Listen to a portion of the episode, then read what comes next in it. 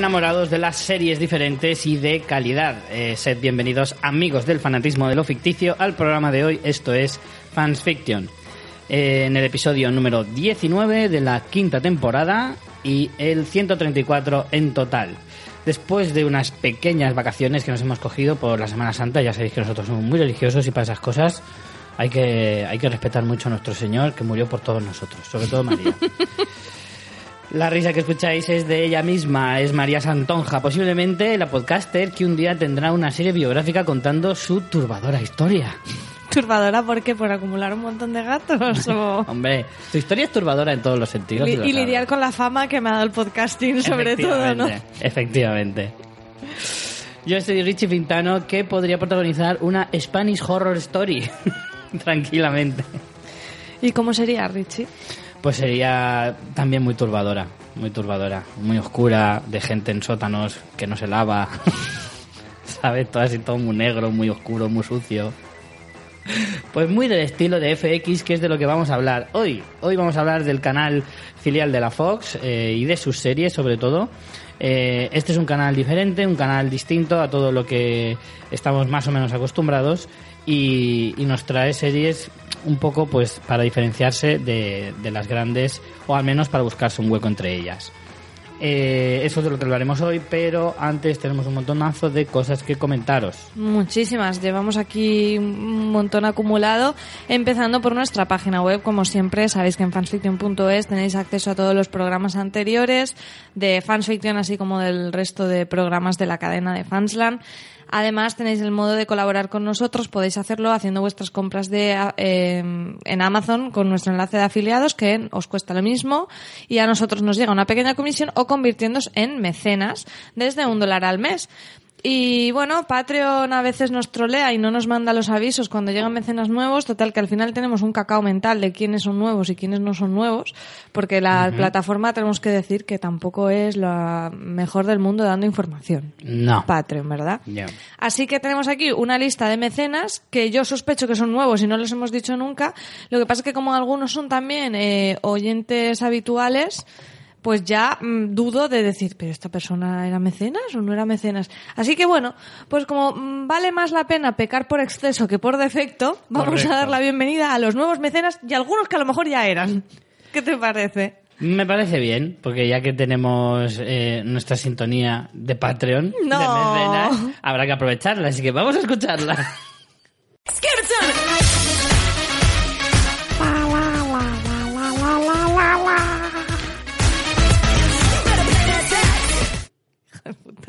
Es genial. No me digas que es genial, es que es maravillosa. A mí me encanta. Cada vez me gusta más. Pero si luego se te olvida ponerla en el montaje. No, no, no, no, la pondré, la pondré, no te preocupes. Ya la han oído, de hecho. Ya lo has oído. Ya la han oído, porque ya la he metido.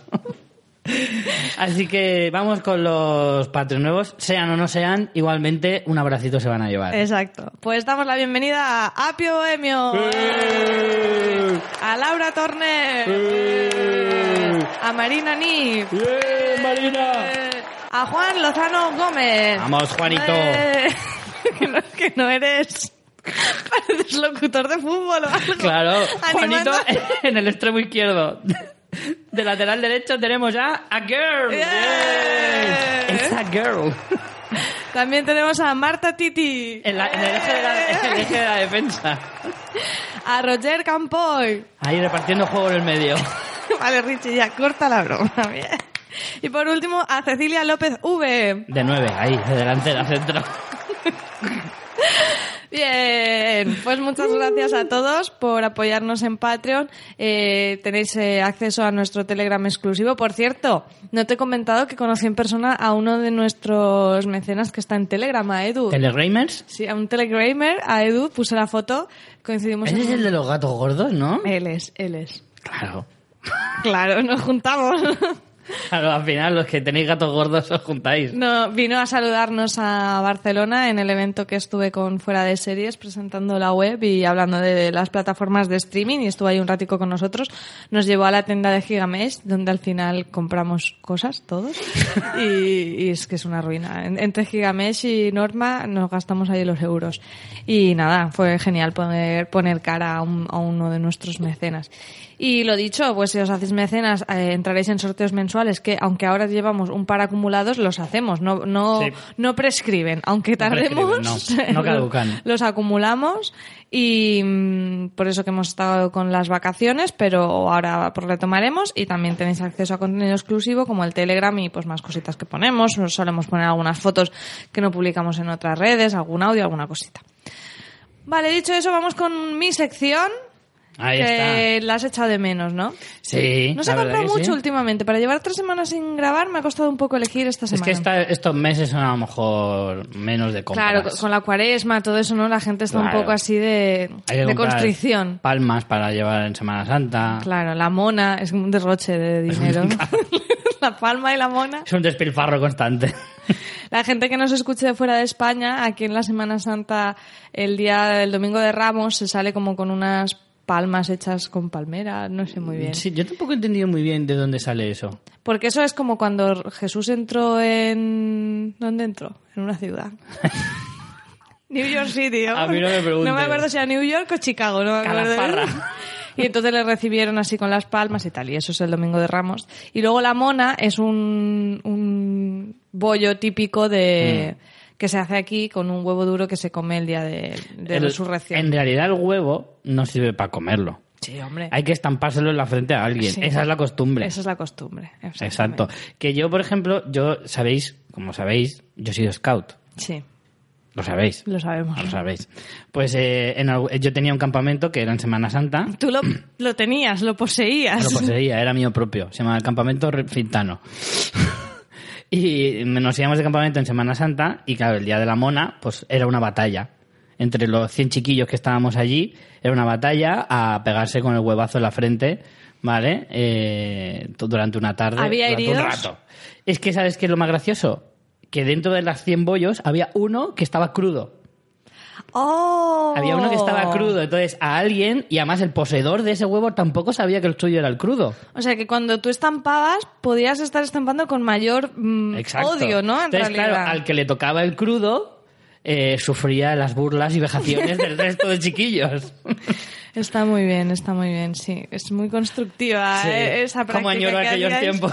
Sí, igual a tus amigos scouts había que ponerles por 13 razones, ¿sabes? Un poco. No, pero siempre era de buen rollo, era para reírnos y lo pasábamos muy bien. Y la verdad es que nada más recuerdo que a un amigo mío le, le tocó el huevo y se sintió casi orgulloso de ¡Oh, me ha tocado a mí! Soy afortunado por estar pringado. Sí, sí, bueno, pues divertido. tradiciones de Semana Santa aparte. eh, vamos con, con las compras que habéis hecho. Y esta semana el producto más molón o más gracioso que nos han comprado con el enlace de afiliados a Amazon esta semana Es... es...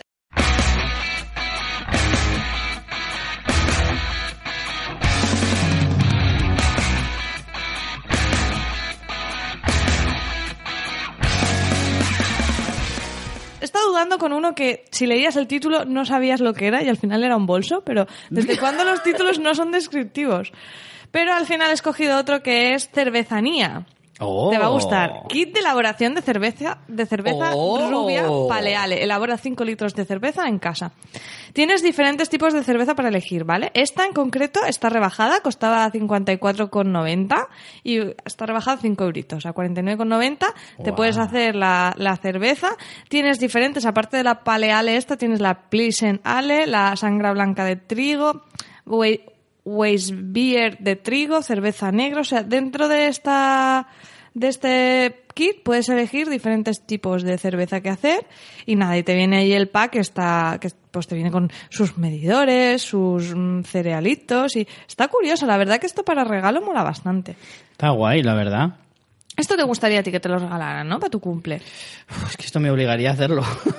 Ah, tú prefieres bebértela directamente y ya está, ¿no?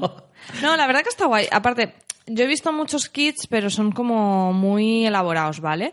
Pero, pero este es como muy de iniciación. Porque sí que hay gente que se hace... ¿Te acuerdas eh, el personaje este de Breaking Bad que tenía el, el policía, jo, que no me acuerdo el Hank. nombre? Hank, me encantaba ese Claro. personaje. Tenía todo... Era su gran afición y tenía en Hank el... is Raver. ¿Qué? Se llamaba Hank is Raver. Es Raider, sí. Raider. Pero porque lo haces así con un bailecito Porque acompañado. No sé si habéis visto alguna vez el vídeo que hay. Hay una especie de rap de Breaking Bad. Buenísimo en YouTube, buscarlo. Rap de Breaking Bad. en el que se hacen montajes eh, así en musical, se hace un montaje de la hostia con un montón de imágenes y de tal de la serie. Y en- hay una en la que sale él así como canturreando y diciendo, Hank es Rider. Y ya está. Eh, Es que está en versión original. Está muy chulo. Y tú lo estabas cantando en versión original ahora. Exacto. De acuerdo. Bueno, pues eh, básicamente ese es el producto. Yo creo que es bastante chuli. A mí me ha gustado, la verdad. No sé si me lo compraré porque ahora mismo estoy en modo de limpieza de mi casa, de tirar cosas, no comprar cosas. pero, pero sí, me ha gustado, me ha gustado. Eh, más noticias, Richie, porque estamos que no paramos. ¿Qué más? Ya s- no, tú. Ah, yo. tienes, sí. Eh, Luego hay otra más aún. Luego hay más cosas. Vamos muy, muy breves, ¿vale? Para no entretenernos demasiado. Eh, bueno, saber que ya hemos sacado un nuevo podcast de la cadena. Ya lo había anunciado en otros podcasts, pero eh, aquí en Fans todavía no lo había dicho. Y en otros podcasts, incluso de otras cadenas. Incluso. Fansland se amplía y saca nuevo podcast. En esta ocasión es otra review de la serie Rick y Morty, la serie de animación, eh, de la cual seguramente ya me habéis oído hablar en este podcast en alguna que otra ocasión. Eh, el podcast se llama El Multiverso de Rick y Morty y lo hago en colaboración con mis amigos eh, Miguel Vesta de Postar FM y Julio Moreno. Ambos eh, trabajaban o eran Trabajaban es una... participaban, mejor dicho, o eran eh, miembros del podcast Carmenia en Dallas, que hacían con nuestra querida Carmenia Moreno, eh, hace algún tiempo. A ver si retoman aquello, jolín, que estaría muy guay. Así que como tenían un poco de mono de, de grabar y demás, pues hemos decidido hacer este podcast entre los tres en el que analizamos cada episodio, eh, primero de esta primera temporada, la segunda pues la sacaremos más adelante, eh, la primera temporada de la serie, analizando, pues como digo, pues cada episodio, pues con los chistes, los mejores chistes de, del episodio, las reflexiones que tienen, porque las tienen eh, sobre la profundidad del ser humano, del universo y un montón de cosas que parece que no, pero pero dentro de tanta coña que tienen, que son muchas, eh, a veces te da para, para pensar un poco. Así que eso, analizamos cada episodio. Ya hemos sacado, sacamos un primer episodio en el que hablábamos de nuestras intenciones con el podcast, digamos el episodio número cero, pero el piloto oficial ya salió esta misma semana, el día 17, y tendremos podcast nuevo cada semana eh, los lunes. Publicaremos todos los lunes un episodio nuevo. Así que, eh, nada, os animo a que veáis la serie y que cada vez que veáis un capítulo os escuchéis eh, el podcast. Porque la serie es muy recomendable. El podcast a lo mejor no tanto, pero... Ponos algún ejemplo, como me explicaste a mí, de esos multiversos que puede encontrar la gente. Bueno, hay uno que, que es maravilloso, eh, que por ejemplo te puedes encontrar multiversos en los que trozos de pizza llaman eh, para pedir personas a domicilio. Ese me encantó, ¿eh? Tengo Es que, que son decirte cosas que, muy que locas. ese me, me gustó un montón. Son cosas muy locas, pero ya te digo, parece que, o sea, tú ves el, primer episodio. Yo tengo que decir desde aquí que el a mí el primer episodio no me gustó. ¿Vale? Creo que ya lo he dicho en otras ocasiones en este podcast. Por eso, a, a raíz del nuevo podcast, eh, os, os eh, incito a que veáis al menos dos o tres. ¿Vale? Porque ya entraréis en la dinámica y tal. Porque el primer episodio es muy probable que no os guste. A mí no me gustó nada. Yo lo tuve que volver a ver por segunda vez para, para que me acabara gustando la serie. Y, y luego la verdad es que me he enganchado de una manera que no es ni medio normal. La serie es increíblemente original, muy, muy agradable de ver, eh, a pesar de que tiene algunos dibujos muy desagradables, porque inventan, pues eso, un montón de, de especies nuevas alienígenas y de mutantes y pasa absolutamente es como súper colorido, ¿no? Sí, Además. sí, sí, sí, totalmente. Y, y ya os digo, es un, es, es un humor muy, muy, a veces muy pasa de vueltas. Eh, hace chistes absolutamente de todo, desde raza, sexo, eh, cualquier cosa, cualquier cosa, ¿vale? Eh, es muy recomendable, muy recomendable. De verdad que os va a gustar mucho la serie y espero que el podcast también. Y la última noticia que tenemos para hoy antes de pasar a nuestro tema, María. Pues la última es que hemos montado un evento de podcasting aquí en Alicante. La asociación a la que pertenecemos, Alipod, Asociación Alicantina de Podcasting, ha organizado eh, pues el primer evento para, para lucirse, ¿no? Las Chequepod, que es una jornada dedicada pues a, a, nuestra afición, al podcast, es el próximo 29 de abril aquí en la ciudad de Alicante, en, la, en un centro comercial que hay en el centro, que es el Boulevard Plaza, en, el, en la, está la en la FNAC? cafetería de la FNAC, hemos tenido la colaboración de ambos, de FNAC Alicante y del Boulevard Plaza, y será un evento abierto al público, totalmente gratuito, con podcast en directo. Eh, nada, animaros a todos a que os paséis, si estáis en Alicante, por supuesto, si estáis por, por la zona o queréis desplazaros, pues seréis muy bienvenidos. La verdad que la acogida está siendo bastante buena, tenemos ya bastante gente que ha reservado para la comida. Así que esperamos que haya mucha asistencia, porque la idea es eso, hacer los podcasts en directo, echarnos unas risas, conocernos, coincidir podcasters y oyentes y bueno, al final, pues dar visibilidad al podcasting haciéndolo en un, en un centro como este para, para, bueno, pues para que la gente descubra pues todos los contenidos que el podcasting tiene que ofrecer. Os cuento la programación, porque de sobre eso Richie también tendrá algo que decir. Ah. Eh, el HQPod comienza, como os decía, el 29 de abril, empezamos a las 11 de la mañana con el podcast El Principito, contenidos pedagógicos para niños adultos, con José Vivaeza, Marta Martínez y Germán Gómez, aquí nuestra compi de la Casa de Educación Respetuosa con otros compañeros de Alipod.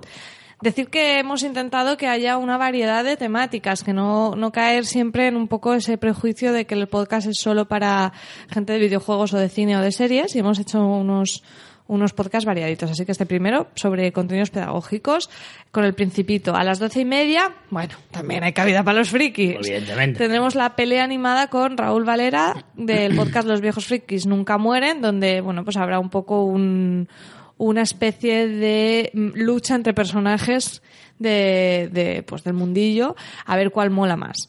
A las dos pararemos para comer. Podéis eh, hacer mm, con- poneros en contacto con Alipod si queréis hacer la reserva para la comida y en el mismo centro comercial hay un menú en un buffet libre, también hay adaptado para vegetarianos, al- intolerantes a la lactosa, etcétera, porque los podcasters tenemos cada uno nuestro tocadito.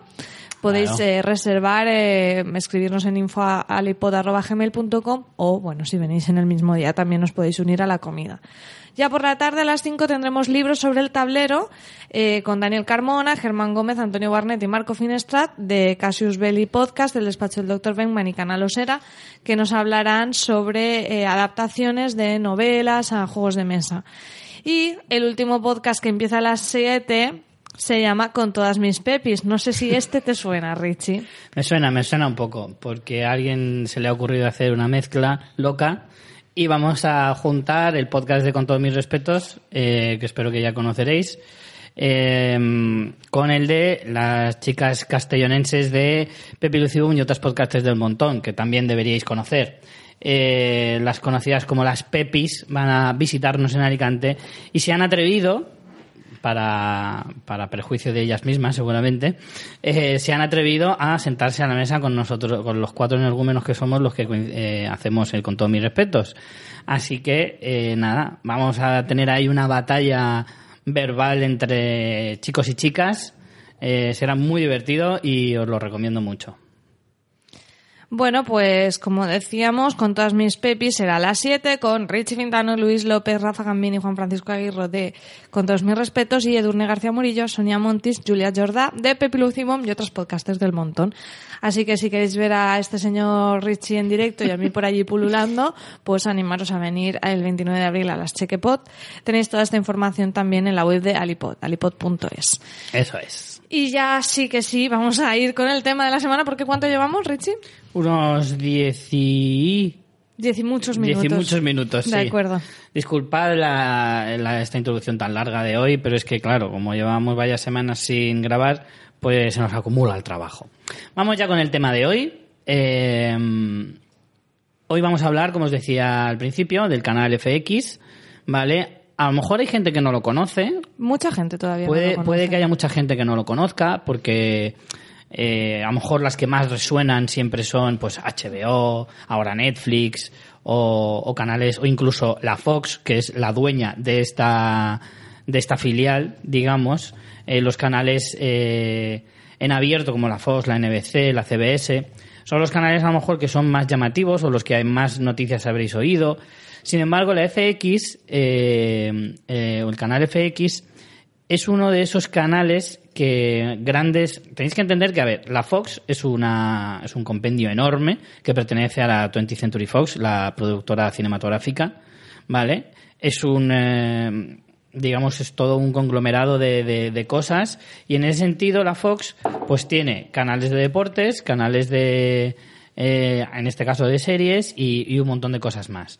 Entonces, eh, la Fox tiene un canal premium de cable básico que sí que es de pago en Estados Unidos, pero es de lo más eh, asequible, digamos, eh, en la que no tiene que estar tan ligada a, a las series para todos los públicos como pueda ser la original Fox.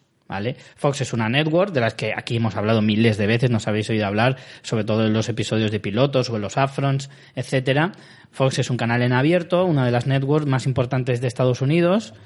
Y eh, FX tiene la ventaja de que no se tiene que ligar tanto a la publicidad al ser de pago, por lo tanto puede arriesgar más a la hora de Como hacer. pasa con otras de cable, que es la- un poco las que hemos tenido ¿no? más históricamente o en mente, como HBO, Showtime o AMC. Correcto. Eh, por lo tanto, FX pues se ha convertido en eso, ¿no? Pues uno de esos canales pues que tiene mucha más libertad y eso que conlleva pues que puede arriesgar a hacer cosas más adultas, que pueda hacer cosas más atrevidas y, hoy vais a comprobar como muchas de sus series eh, van muy ligadas a este a, este digamos como, como lema, ¿no? Eh, FX eh, significa Fox Extended. Me hace gracia esto, ¿eh? Pues es un poco como el Yes Extended. es el Yes Extended de Fox, ¿vale? Eh, es la, la X viene de coger de la, de la palabra extended, pues la X y se ha quedado con un FX, también un poco haciendo referencia a los, a los efectos especiales FX, que se, como se suele, se suelen conocer. Eh, además, pues como se asemeja a Fox también, pues al final todo ese nombre tiene un poco de relación. El canal empezó a emitir eh, en 1994. Eh, hasta hace bien poquito se- no solo emitía series, también emitía películas de acción e incluso deporte. De hecho, yo he investigado y he visto que hasta retransmitía la Champions League. ¿Te ha sorprendido eso? Pues sí, sí, sí, me ha sorprendido porque la, la UEFA Champions League, la Liga de Campeones que vemos aquí en Europa, pues allí la está emitiendo FX hasta 2013, que, que la Fox eh, eh, abrió sus nuevos canales de deportes, Fox Sports, y, y entonces pasó todo su deporte a esos canales dejando FX solo con cine y series. El público al que se enfoca, sobre todo, pues es un público más adolescente, más adulto. Ya te digo que mm, se salta un poco más esas eh, delimita- delimitaciones que tiene o limitaciones que tiene por la edad eh, que a lo mejor pueda tener eh, la Fox. Y por ser más generalista, al final va a un público más amplio, mientras que eh, FX, al final, al ser cable básico, como dices, pues va a una gente como más, pues, más, más específica, más un poder adquisitivo. Bueno, yo creo que iba a decir por el poder adquisitivo, pero yo creo que es que en Estados Unidos cable básico tiene que tener casi todo el mundo, ¿no? Yo creo que debe ser muy accesible, en realidad. Y porque, eh, no sé, también es cierto que la cultura de la televisión que hay en Estados Unidos sí que empuja más a creer en que eh, el público en general no le importa gastarse un poquito más de dinero en tener una tele en condiciones. Yo creo que aquí también poco a poco vamos a ir hacia eso, ¿no? Estamos yendo hacia eso, pero es cierto que en nuestra cultura toda la vida, hasta hace bien poquito, era yo no pago ni un pavo eh, por, por nada. Y poco a poco pues nos estamos metiendo en esa idea de que si quieres calidad hay que pagarla. Y si no, ponte Telecinco, hijo mío. Eso es así. Así que hasta ahora eh, eh, hem- hem- ha sido un poco ese, ese rollo. Eh, ¿Quieres que vayamos ya con algunas de las series para poner algunos ejemplos? Sí. Vamos a ir con primero con las más novedosas, ¿vale? Con las que mm, hemos visto más recientemente. Y una de las que más eh, ha, ha calado en, los últimos, en las últimas semanas, iba a decir meses, pero probablemente sea semanas, sea Feud. Sí. Eh, una cosita que hay que decir es que, bueno, mm, inevitablemente, aunque veremos que hay otras producciones, el canal de FX está muy ligado a un gran creador televisivo que tenemos hoy en día, que es Ryan Murphy. Sí. Y bueno, al final, eh, hay como tres conceptos que se tienen que, que se vinculan, ¿no? Que es FX, Ryan Murphy y series antológicas, ¿no? Al final, Sí. de hecho, este programa tenemos que confesar que nació de la idea de hacer un especial de series antológicas. Nos dimos cuenta de que íbamos a hablar mogollón de Ryan Murphy y a la vez dijimos, bueno, pues ya de paso hablamos de FX y hablamos de otras. Y bueno, creo que al final casi podría, de Ryan Murphy no, hablaremos de otros autores, pero mm, casi que van a, podrían ser programas espejo, casi. Entonces, bueno, Feud precisamente es eh, una de estas series que es de FX, es de Ryan Murphy y además es una serie antológica. Se ha estrenado este mismo año, 2017, y en esta primera temporada, bueno, como sabéis, las series antológicas cada temporada eh, tratan una historia diferente, aunque haya un nexo mm, temático en cada una de ellas. En Feud, que la traducción sería, bueno, se escribe Feud, hemos tenido mucho debate de cómo se pronuncia y creo que al final lo correcto es Feud. Yo creo que Eh, sí. Pues porque la veo en versión original y me fijo cuando, cuando lo han dicho. El nexo este es como la, la traducción sería como disputa. Entonces son como grandes conflictos directos de dos personas, ¿no? Algo así sería. Más o menos. En esta primera temporada titulada eh, Bet and Joan, el, el conflicto que se trata es la relación de estas grandes divas de Hollywood, Bette Davis y John Crawford, que bueno tuvieron un rifirrafe, más que un rifirrafe, tuvieron como una rivalidad que se extendió a lo largo de décadas y que sobre todo se desarrolló con el rodaje de que fue de Baby Jane la única película que protagonizaron ambas juntas. Entonces, eh, bueno, la serie tiene ocho episodios, si no me equivoco. La próxima semana, eh, bueno, prácticamente cuando escuchéis este episodio del podcast va, van a publicar el último porque este mismo domingo sale en Estados Unidos eh, el último episodio que cerraría la temporada eh, y bueno, la madrugada nuestra del lunes la tendréis en HBO. Y bueno, es una serie que yo estoy disfrutando muchísimo en, porque al final podía ser como, podía echar un poco para atrás, ¿no? Decir, uy, nos, me van a contar aquí pelea de gatas. Y en realidad no es eso para nada. O sea, lo que te pones muy en contexto, el, mm, el cómo funcionaba Hollywood en aquel momento y cómo, por desgracia, sigue funcionando ahora que solo hay lugar para una mujer en la cima, ¿no? Y cómo al final eh, muchos actores, actores no de, intérpretes, sino mm, muchas estructuras les interesaba que, que esa rivalidad existiera. Por un lado, pues teníamos las productoras como Jack Warner, eh, que bueno, está interpretado de manera maravillosa por Stanley Tucci. Maravilloso. Estoy Eh, enamoradísimo de ese hombre. Pero enamorado Bueno, artísticamente. No hemos dicho las actrices, eh, Beth Davis es Susan Sarandon y Joan Crawford es Jessica Lange, que están magníficas ambas. Pues bueno, pues las productoras les interesaba que hubiera todo eso para vender por el morbo de y luego vender más entradas, la prensa con la fantástica también personaje de Hedda Hopper, eh, con toda la rumorología también le interesaba tener, eh, tener ahí mierda para escribir, bueno, al final el, el director le interesaba para buscar como más autenticidad en esa historia que le estaba contando, que también era de un odio entre dos hermanas. Entonces, al final, ves que ellas son un poco víctimas de sus circunstancias, por mucho que las dos hagan mm, auténticas perrerías la una a la otra. Pero es- está muy, muy bien contextualizada. Yo la estoy disfrutando, vamos, la llevo al día cada semana. Eh, fíjate que voy fatal de tiempo, pero es que esta no, no la perdono. Y me parece maravillosa. O sea, va directa a mi lista de lo mejor del año, pero del tirón. De hecho, tenemos una solicitud. Richie, no sé si te comenté. Nuestro querido amigo José del Camarote de los Más me escribe y dijo, si hacéis un especial de Feud, llamarme. Así que igual, pues cuando acabe la temporada sí que podemos hacer un, un podcast hablándola con, bueno, con spoilers, es historia, ¿no? Pero Claro. analizándola un poco más en detalle. Eh, ¿Tú qué tal? ¿La estás viendo? ¿Qué... Vi el piloto y me gustó muchísimo, la verdad. Me ha gustado un montón y tengo muchas ganas de continuarla. No la he seguido más que nada por falta de tiempo y por y porque he empezado a ver otras al mismo tiempo y he ido más por ese lado, pero no porque esta me gustara menos, sino porque es buscar el momento, básicamente. Pero me gustó muchísimo, me gustó muchísimo la presentación de, de los personajes, me gustó muchísimo todo eh, la ambientación, eh, incluso me gustó el color, el color que emplea eh, Ryan Murphy, que ha dirigido varios de los episodios de la temporada.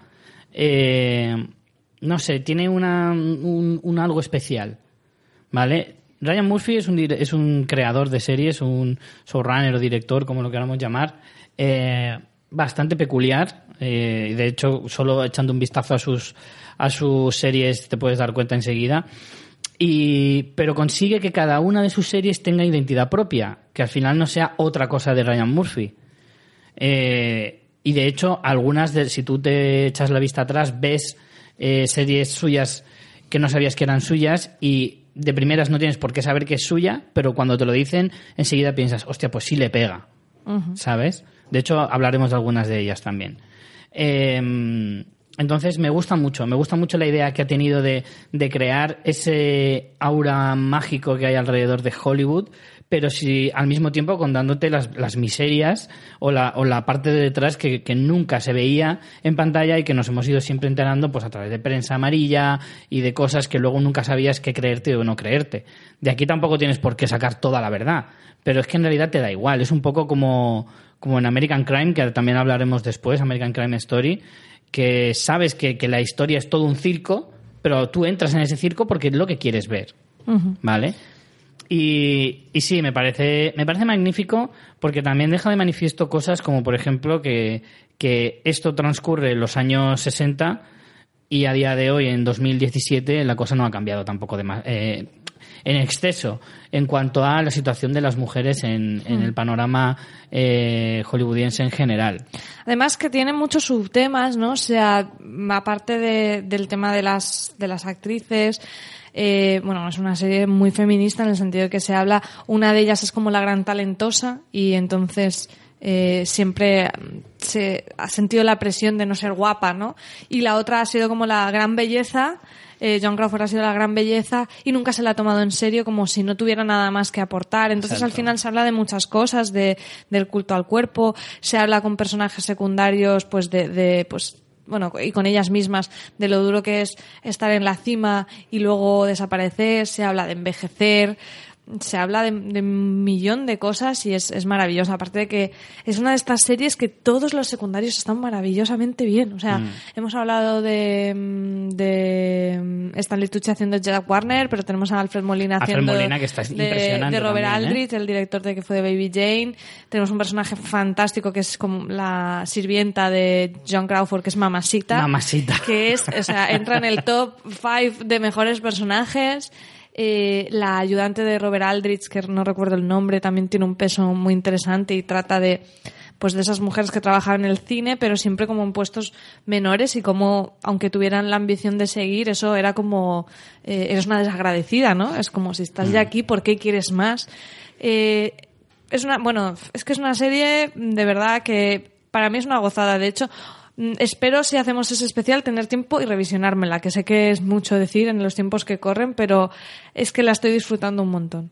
Un montón. Además, a mí tiene una particularidad que para mí es me toca la fibra. Y yo soy absoluto fan del, del- de las historias sobre Hollywood, de que te cuenten. Bueno, claro, es que eso ya es como, encima me lo pones en esta ambientación y ya A toma mi alma. Descubrir, descubrir, pues eso, esa lucha de egos, cómo puede llegar a la gente a tener el ego tan gigantescamente grande, ¿vale? Que se miran hasta cualquier situación de, eh, pues este perfil no, maquillame aquí, esta luz no, esta no sé qué, que cuidan hasta el más mínimo detalle, y esto hablo de las propias actrices, que ya ni siquiera es eh, los técnicos o lo que sea.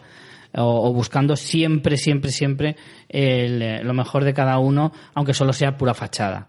Todo eso me encanta, ver esa lucha de, de- de egos bestial, constante, como si fuera una lucha de titanes mm, a otro nivel. A mí eso me, me alucina, me alucina. Y, y además es que tú entras en, en un punto en el que dices, sí, son gente odiosa, en cierto modo, pero la historia te lo acaba contando de tal manera que tú los acabas entendiendo. Que tienes que también poner en contexto la situación de cada, de cada uno. Sí, sigue siendo una persona humana, pero no es una persona igual que tú. Es que no es igual, porque su vida no es igual. Vive a otros niveles y aunque a veces nos resulte muy odioso pensar que esa gente se cree por encima, no es que esté por encima, pero vive en otro plano Y diferente también al las, mundo. las presiones que ellos tienen son diferentes a las que tenemos nosotros. Es que al final. Yo creo que por eso está genial, porque te contextualiza muy bien. Porque a lo mejor era difícil eh, que tú llegaras a, a conectar con unos personajes tan alejados de ti, a lo mejor por, por edad, ¿no? Porque.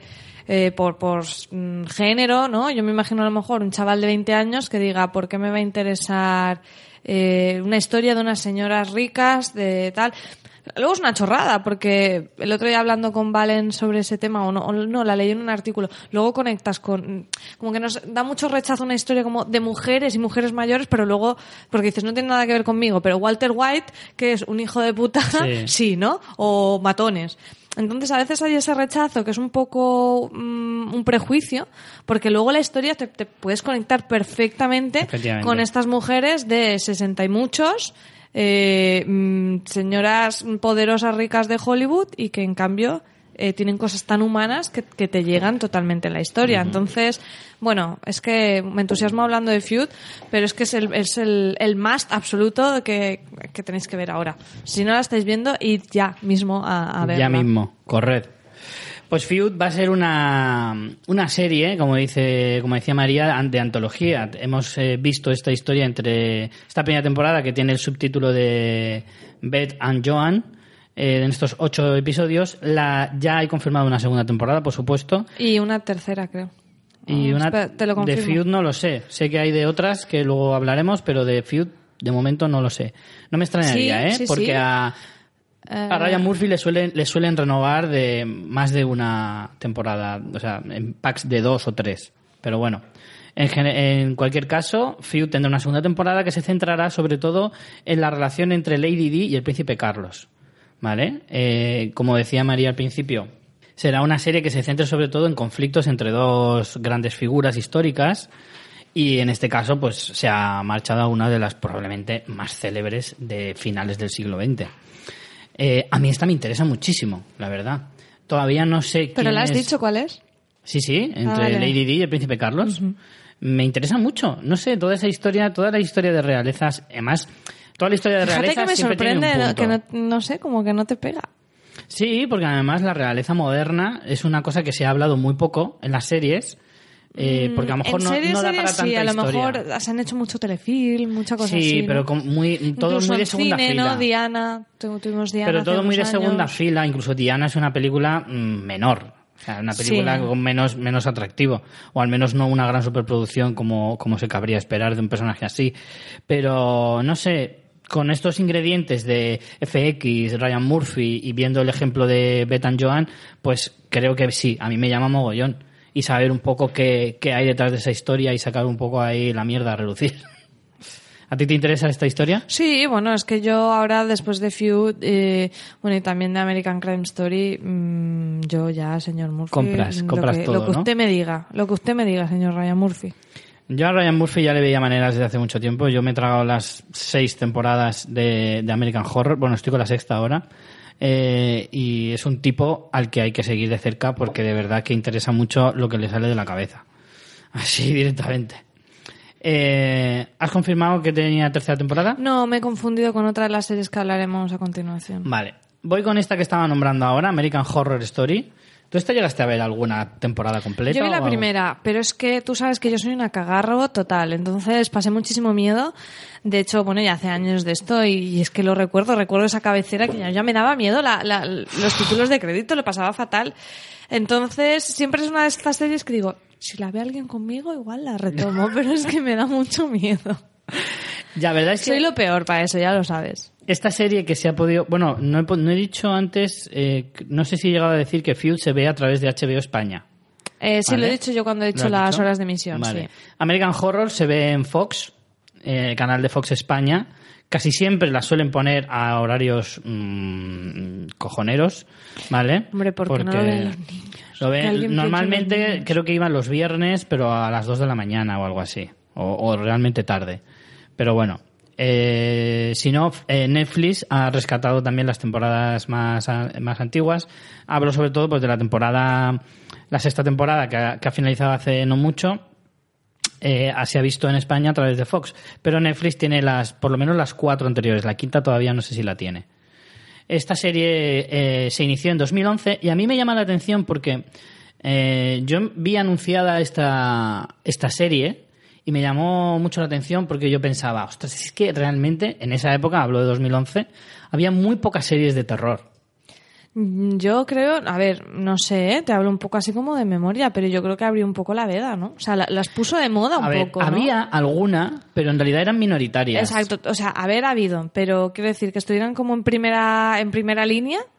Yo creo que American. Horror Story abr- abrió un Yo- poco esa tendencia. Claro, a- hablando un poquito de, de memoria, como tú dices, eh, en esa época, por ejemplo, estaba Master of Horror, que también era antología, pero era una antología de, de episodios, eh, que cada episodio era diferente, además estaba dirigido por un director de cine de terror clásico, o sea, eh, quiero decir, de los de toda la vida, como Joe Dante, Wes Craven, etcétera, etcétera.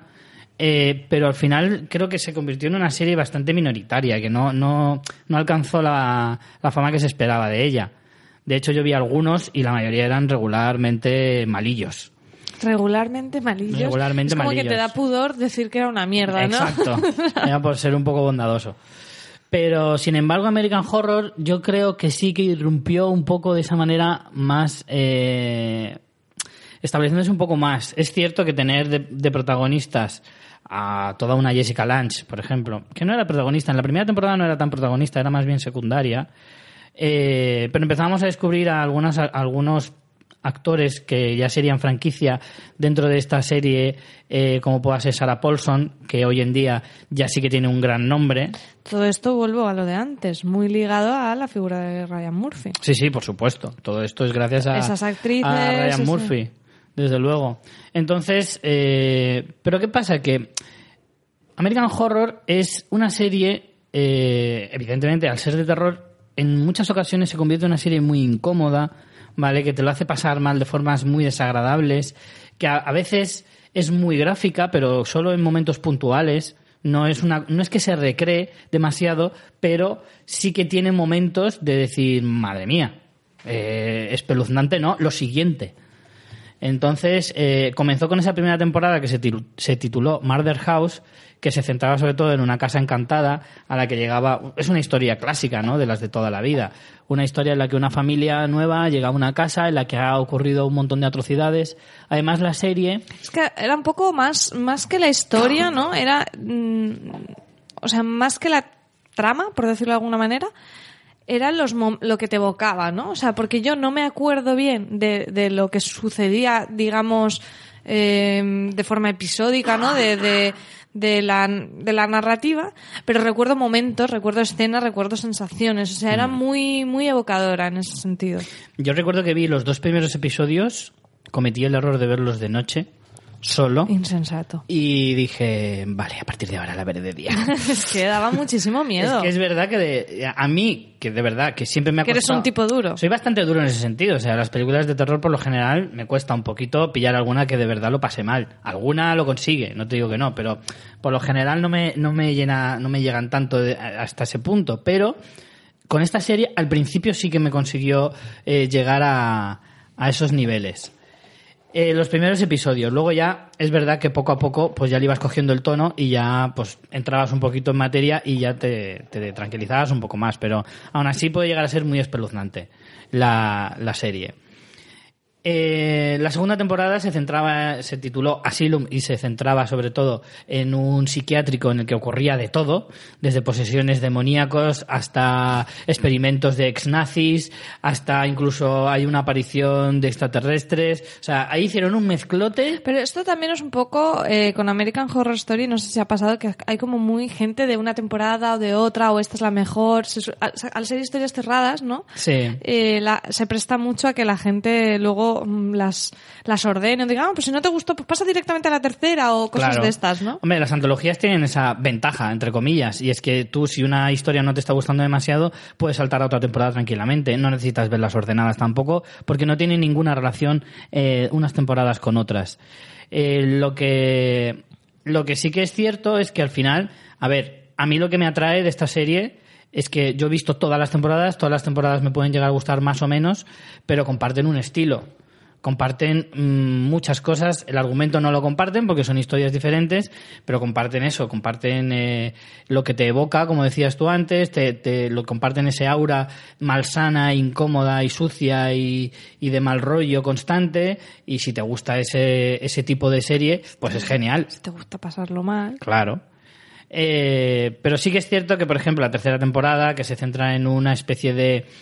Eh, ¿Cómo decirlo? De, de aquelarre de brujas que están en una casa, que es una especie de, de escuela de brujas o algo así, es la más flojita, aunque tiene sus momentos también, tiene momentos en los que tiene cierta brillantez y demás. Y luego pasamos a la cuarta temporada, que se centra, titulada Freak Show, que va sobre la historia de un circo, un circo de variedades, eh, a principios del siglo XX, o los, más bien a lo mejor ya centrado en los años mm, 20, 30, yo creo, si no recuerdo mal, eh, que también pues tiene, pues eso, momentos muy, muy chungos porque son criaturas eh, deformes o con algún tipo de peculiaridad física, todo se mezcla en muchas ocasiones con lo sobrenatural, eh, todo hay que, hay que decir que esta serie, como se estrena casi siempre en otoño, Para Halloween o así, ¿no? ¿Lo un poco antes de Halloween, porque hacia el cuarto episodio normalmente, en algunas ocasiones han hecho que coincida con Halloween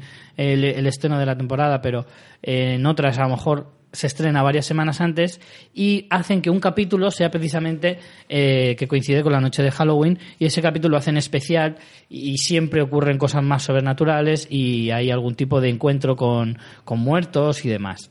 La quinta temporada eh, trata sobre un hotel, un hotel que yo hace poco, eh, hace unos, mm, hace varias semanas o un par de meses empecé a escuchar podcast sobre Crónica Negra.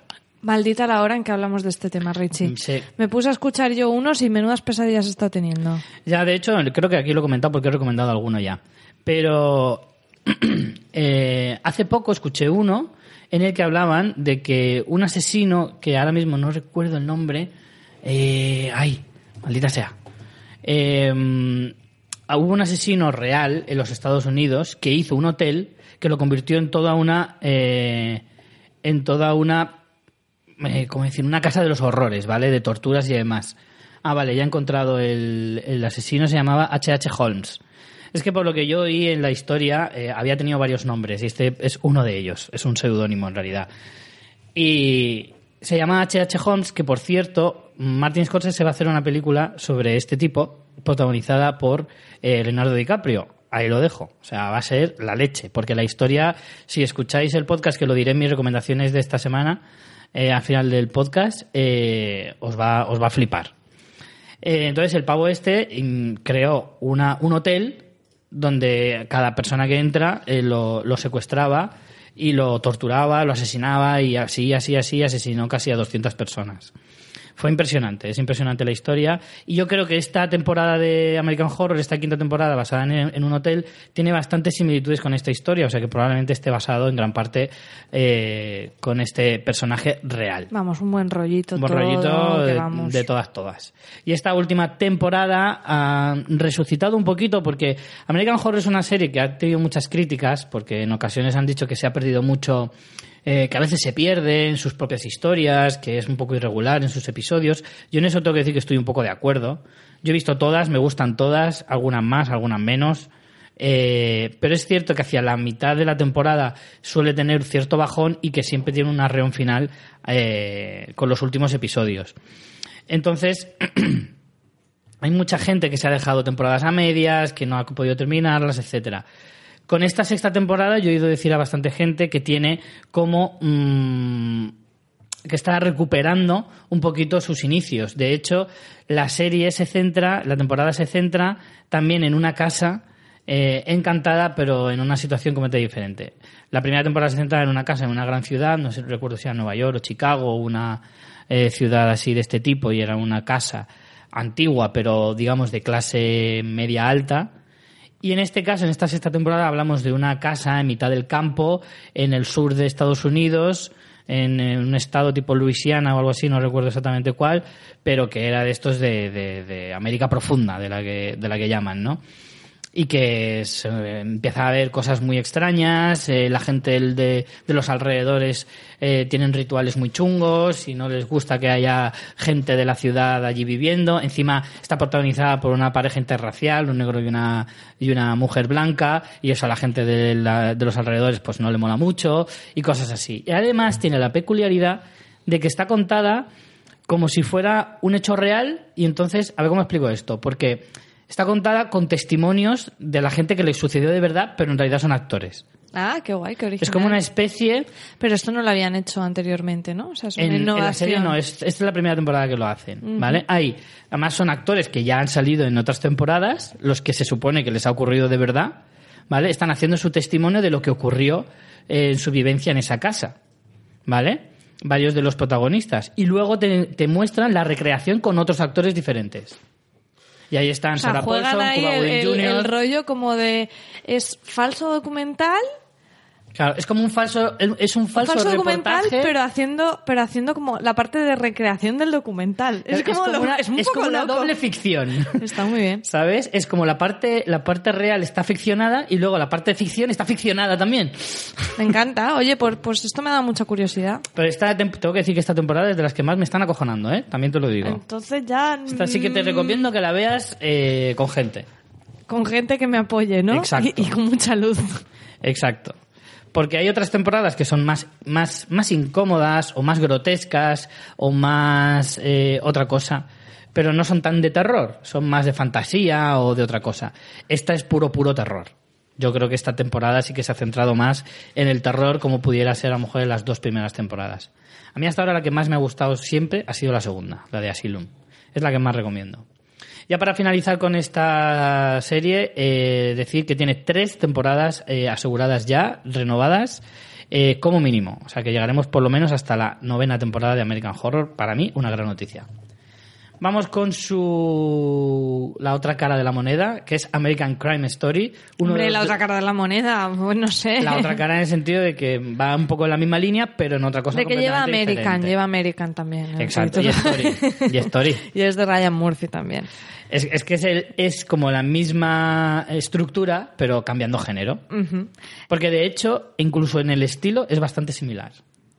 Pues American Crime Story, como decía, también es de Ryan Murphy, está, lleva menos tiempo, la tenemos desde el año pasado, 2016. Eh, tiene solamente una temporada publicada actualmente. ¿En Netflix? Pero, eh, sí, la tenéis disponible en Netflix y no sé si también en, en Movistar.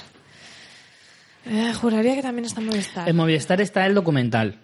La Ah, serie eh, documental. sí, sí, pero que no tiene nada que ver con esto. O sea, no tiene tiene que ver que con el caso, pero que no son los mismos creadores ni No, nada. Yo no, tengo pendiente, ¿eh? El Yo documental de, del tema. Bueno, la primera temporada fue The People vs. eh, O.J. Simpson. Es el... ¿Cómo, cómo es la? The People. La gente contra... La gente contra... El pueblo, más bien. El pueblo, el pueblo. contra O.J. Simpson. Es una serie de 10 episodios en el que nos narran el caso real de eh, este jugador de Fútbol americano. fútbol americano, J. Simpson, aparte muy conocido también. Bueno, allí era una verdadera estrella en Estados Unidos en los 90, finales de los, principios de los 90 principios más de los bien. finales de los 80, principios de los 90, pero que incluso trascendió internacionalmente en otros sitios donde lo del fútbol americano no suena chino, porque además se metió actor, era el que salía en las pelis de agárralo, como, puedas y Era tal. Norbert. Qué grande. Eh, ¿Qué sucedió? Pues que este hombre, pues eh, presuntamente, diremos, bueno, no, es un- Y sin el presunto. y sin el presuntamente se cargó a su exmujer y a otro A amante. chico, no sabemos si era su pareja o Era exactamente. la qué. eh, bueno, a ver, en ese, en Cuando ese se momento... dice amante, me parece un poco meter algo tendencioso, porque si era su exmujer, el otro no Claro, su no era amante, su es su amante. novio, su Es verdad, es verdad. Su relación Claro, amoroso-sexual, mm, llamémosle X, pero. Era cuando se dice amante siempre tiene una connotación como Sí, como de clandestina. clandestina y es como no tío era su Sí, sí. lo que fuera Eh, y bueno y hubo un juicio mm, totalmente loco y es probablemente el, el- se le ha tildado toda la vida como el juicio del siglo Sí, porque no fue, el, fue el más mediático o el primero Sí, de los no- más mediáticos Creo que en no fue Estados exactamente Unidos. el primero televisado, pero sí que el primero televisado a nivel global incluso. Aquí en España hasta llegó eh, muchas cosas del juicio, un juicio que se prolongó durante muchísimo tiempo, du- en el que al final el tema trascendió y se llevó a un debate racial en un momento bastante tenso en, en Estados Unidos. Bueno, cuando no lo ha sido, ¿no? Con Sí. el tema de la, por ejemplo, violencia policial contra contra la gente negra. Entonces, bueno, la serie a mí me pareció una maravilla. O sea, la gente que le guste, más que el tema, el, el crime, yo creo que va más por la parte de juicio, ¿no? Porque, porque no es tanto de, de la parte de investigación policial, que podríamos creer, sino más de la parte judicial. Y me parece una verdadera maravilla. De hecho, estuvo, nos habéis escuchado ya hablar de ella porque estuvo en nuestro top del año pasado, del 2016. Fue una de las mejores sorpresas que nos llevamos el año pasado en cuanto a series y de hecho se ha reconocido porque ha ganado muchos premios.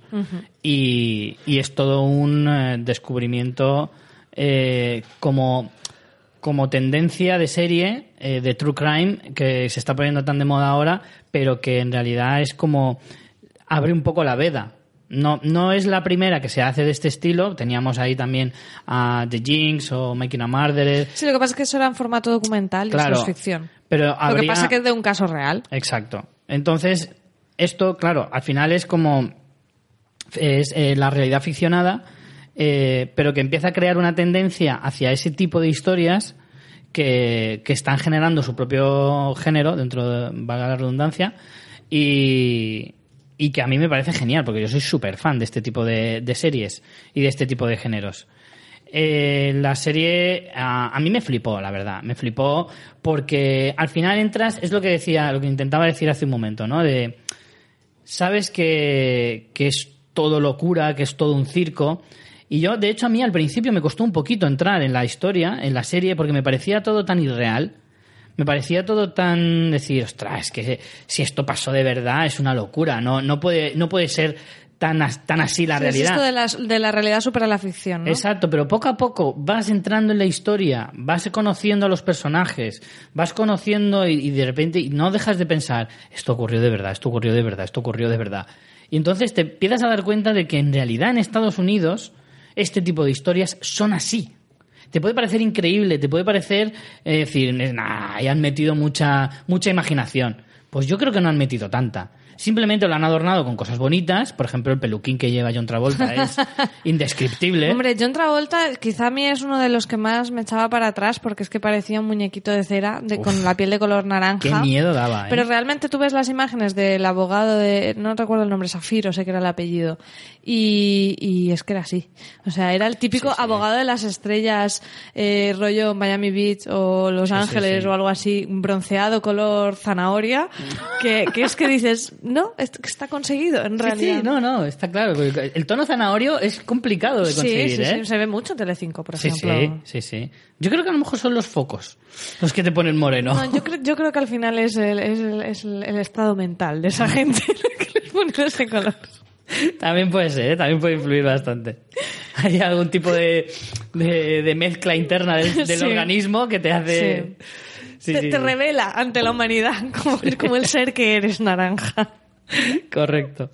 Eh, pero la verdad es que hay muchísimos personajes recordables, sobre todo, probablemente uno de los más recordables sea el de Sarah Paulson, haciendo de, de Marcia... ¿Cómo se apellida? Marcia Clark. Marcia Clark. Maravillosa. Un personaje que fue, en la historia real, fue machacado por toda la prensa y, y destrozado hasta Y el aquí máximo. vemos como Ryan Murphy es un gran feminista, porque Sí, sí, hablando en Feud, ¿eh? pero es que en el episodio Marcia, Marcia, Marcia de, de, esta, de esta serie, de esta primera temporada, me parece un, un alegato a- al trato de la mujer por los medios y a la exposición pública que tienen y el tipo de cosas que se fijan en los abogados hombres en los medios mientras en ella, la presión a la que está sometida.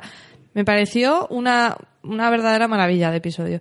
Ese eh, con este tema, pero también el que dedica a ver ese jurado que estuvo casi un año o no sé cuantísimos meses encerrado eh, en el juicio incomunicado, porque cuando estás formando parte de un jurado no puedes tener ni medios de comunicación, ni contacto con el exterior, ni con tu familia, ni nada de nada. Y ver esos distintos puntos de vista, o sea, contándote como la historia desde un punto de vista de un narrador omnisciente, por decirlo de alguna manera, un punto de vista como objetivo, que estás viendo lo que pasa y tal, pero luego dedicar dos episodios como a centrarse muchísimo en el personaje de Marcia y luego la parte de, de- del jurado, que es como que no te lo esperas de repente y pum, tienes esa, esa pildorita, ese, ese episodio que, que te lleva como a otra, a otra cara totalmente distinta de la historia que te estaba contando que tú hasta ese momento no te habías planteado. Estabas pensando, a los abogados, cómo están jugando, sus tretas, sus no sé qué, y de repente te dicen, bueno, es que hay otra historia que es cómo lo vivió esas personas que les tocó estar formando parte del jurado y sacrificaron un montón de tiempo de su vida. Y, Tiempo y más cosas, ¿eh? y, y Porque mucho, Marcia, sí. Marcia en- No, me, me tal y- refiero al del jurado, sí. lo Ah, del bueno, todo- jurado. por- más que nada porque eran como gente que mm, azarosamente llegó ahí, ¿sabes? Yo todavía a día de hoy no entiendo cómo se hacen ese tipo de situaciones así. O sea, un jurado popular, yo creo que nunca jamás en la vida puede ser objetivo. Esto ya al margen de las series y del mundo en general. Yo siempre he pensado que debería existir una carrera para ser jurado. Y que te enseñaran a ser objetivo y que tú te dedicaras única y exclusivamente a ser jurado. Están los jueces, ¿no? Para eso. Ya, pero los jueces al final no son los que dictan el veredicto. Depende. Dictan la Es sentencia. Yo no, no, no sé mucho de leyes, pero desde luego el sistema estadounidense no tiene nada que ver con el nuestro. Aquí lo del jurado yo creo que... pff, y para casos así penales, Mm. criminales, pff, no vamos ni de coña. No lo sé, no, no sé. lo conozco es bien. Muy, muy loco todo. Pero bueno, a mí la verdad es que la serie me alucina. Eh, yo destacaría sobre todo personajes como el de mm, el abogado principal de, de la defensa, el de bueno, el de Cuba Gooding Jr. también. No es no es el que más me gustó. no ¿eh? es el que más me gustó, pero su personaje está muy bien creado. Eso sí. Lo que pasa es que a lo mejor verlo en la cara de, de Cuba Gooding Jr. sí que me, me cuesta un poco más. Me cuesta un poco más. Pero, sin embargo, eh, yo destacaría, por ejemplo, el de... Ay, a ver si me sale el nombre. Eh, ay, que no consigo... No lo encuentro. Ah, sí, el de Joe Cochran. El de Johnny Cochran, perdón. El de Johnny Cochran, que es el abogado de principal, ¿vale? Que está. El actor se llama Courtney, Courtney Vance. Me parece genial, me parece genial. De hecho, eh, Johnny Cochran es un. Es curioso, ¿no? Porque yo siempre he oído ese nombre, Johnny Cochran, en las películas. Es haciendo como re- muy pegadizo también, ¿eh? Sí, además es como, como está muy arraigado en la cultura popular estadounidense y, y le nombran mucho en, en series, en películas, y yo nunca he sabido quién es. Y por, por, por fin entendí quién era, ¿no? Así como, por ejemplo, Lee Bailey, que, que era el otro, otro de los abogados interpretado por Nathan Lane, que también eh, ha hecho, fue el abogado de, de otras muchas estrellas y de casos también muy gordos. Y eso al final te va metiendo un poco en esa historia de, de Estados Unidos, esa intrahistoria que tienen o, o dentro de esa cultura que, que a mí me, me flipa, vamos. Pues sí, es que es una serie que tampoco os debéis perder. Solo lleva esa primera temporada de momento y se devora, porque son 10 episodios, como decía Rich, está en Netflix. Y es que en un fin de semana la devoraréis, porque si conocéis el caso, porque, bueno, al final no hace tantos años de eso, creo que la podéis disfrutar porque no os acordaréis bien de todos los detalles y tiene mucha chicha. Y si no, vais a flipar. Yo, de hecho, os recomendaría, aunque esto sea historia, pues que si ya habéis llegado al día de hoy sin conocerlo, pues ya esperaros y que sea la serie la que os lo descubra, ¿no? Sí, pero esta, al igual que en muchas historias reales, merece mucho la pena ver la serie y luego investigar un poquito. Sí. O sea, si os metéis en internet y buscáis, bueno, hay fotos que son planos exactos en la serie, como el de los guantes, por ejemplo, no voy a decir nada más para el que no lo haya visto, pero el tema de los guantes es alucinante. Y luego investigas un poquito a, la, a esta gente, como digo, el Lee Bailey ha estado en casos súper importantes, el Johnny Cochran también, eh, entonces si tú investigas eh, todo lo que les rodeaba en ese momento a cada uno, eh, alucinas, alucinas en colores. Y si no os hemos puesto los dientes largos todavía lo suficiente, os voy a decir que tiene tres temporadas aseguradas, eh, ya renovadas eh, American Crime Story, y os voy a decir de qué va a ir cada una de ellas porque ya está confirmado. La segunda temporada hablará sobre el Katrina, más que sobre el Katrina, sobre lo que representó después eh, historia real sobre cómo se gestionó después la catástrofe, de quién, quién tuvo más culpa o quién tuvo menos culpa en cómo se atendió a la gente que, su- que estuvo damnificada por el desastre y Me, me llama muchísimo la atención ver qué vuelta va a darle Ryan Murphy a esta segunda temporada, ¿no? Porque cuando, no sé, American Crime Story, el primero es un, primera temporada es un juicio, eh, no sé, nos hizo pensar que sería eso, ¿no? Grandes casos judiciales y de repente en la segunda te da una vuelta y te dice lo del Katrina y dices, ostras, esto no me lo esperaba. Quiero ver eh, cómo nos lo plantean. Pero es que a mí este tema me mola, el del Katrina, pero es que los dos siguientes me molan incluso más, tengo que decirlo. En la tercera temporada, que ya pues tendremos que esperar hasta 2019, eh, no, perdón, hasta 2018, porque la del Katrina será este año en 2017. Para 2018 tendremos el asesinato de Versace, en la que además está confirmada que saldrá Penélope Cruz, haciendo de Donatella, Donatella Versace, la hermana del, del muerto, vamos, del fallecido. Bueno, del y también. Ricky Martin haciendo del novio de, Sí. de Versace. Es cierto. Gianni Versace, ¿no? Era el nombre Sí, de pila. justo. Y esa historia puede ser también brutal. Y para 2019, este, este sí que me va a encantar ver cómo lo va a llevar, porque además creo que le pega muchísimo a Ryan Murphy. Y es el escándalo sexual de Bill Clinton. Ostras, con no. Mónica Lewinsky. Qué bueno. O sea, saber cómo esa repercusión de medios, cómo afectó a la carrera de. de Es que esto yo ya me acuerdo más, porque yo ya era más mayor en esa época, ya entendía más lo que sucedía y, ostras, fue muy gordo, ¿eh? Yo estoy que me como ya de las ganas para ver para ver cualquiera de estas tres temporadas que me parecen impresionantes los temas escogidos para para ellas mismas. Vamos con la siguiente y cerrando con esta cerramos un poco este círculo de, antologías. Otra de las antologías mm, más destacadas de, la cadena FX es, sin lugar a dudas, Fargo una de las mejores series que nos ha ofrecido los últimos años eh, este canal y en general. Yo la pongo entre las mejores de los últimos dos, tres años, sin lugar a dudas. Eh, Fargo, si, para los que no lo sepáis, Fargo fue una película de los hermanos Cohen en- del año 96, de una historia, un thriller eh, en el norte de Estados Unidos, eh, que hablaba sobre, pues, un atraco, dinero, asesinatos, etcétera. Y Fargo, en este sentido, la serie, pues ha captado un poquito la esencia de la película. De hecho, Fargo es una ciudad ficticia eh, que la representan en la Minnesota eh, nevada y fría que hay en Estados Unidos. Eh, y todo transcurre alrededor de esta ciudad y otras eh, que tiene más o menos cercanas. La primera temporada y la segunda tuvieron 10 episodios cada una. en la primera la tuvimos protagonizada por todo un Billy Bob Thornton y un Martin Freeman que estaba en puro auge después del exitazo de Sherlock. Eh, ambos están brillantes, brillantes hasta niveles insospechados. Eh, Billy Bob Thornton hace de un asesino a sueldo que, que tiene que ir haciendo encargos y demás. Y Martin Freeman, pues es un tipo corriente de un pueblo, pues eso, de Minnesota, sobre todo es conocida por ser una zona muy apacible dentro de, de Estados Unidos, eh, un sitio donde casi nunca ocurre nada, que la gente es bastante correcta, hay ba- bastante educada, entonces en general eh, choca cuando ocurren este tipo de crímenes. ¿Vale? De asesinatos, robos, etcétera. Entonces, claro, choca un poco el contraste de un, de un lugar apacible de montaña, eh, todo blanquito, nevadito, muy mono, con, con algunos eh, crímenes realmente bestias. Pero tiene como un tono así como de humor, ¿no? Es que yo no, no la he visto, Jolín. Claro, si conocéis un poquito la filmografía de, de los Cohen, porque como digo, esta serie, a pesar de no ser de los Cohen, aunque yo creo que sí que habrán participado en la producción y demás, eh, no está escrita por ellos, eh, sí que tiene cierto eh, estilo muy cercano a la forma de, de hacer historias de, de ellos mismos. Y una de las cosas que más caracterizan precisamente a los Cohen es su sentido del humor negrísimo. ¿vale?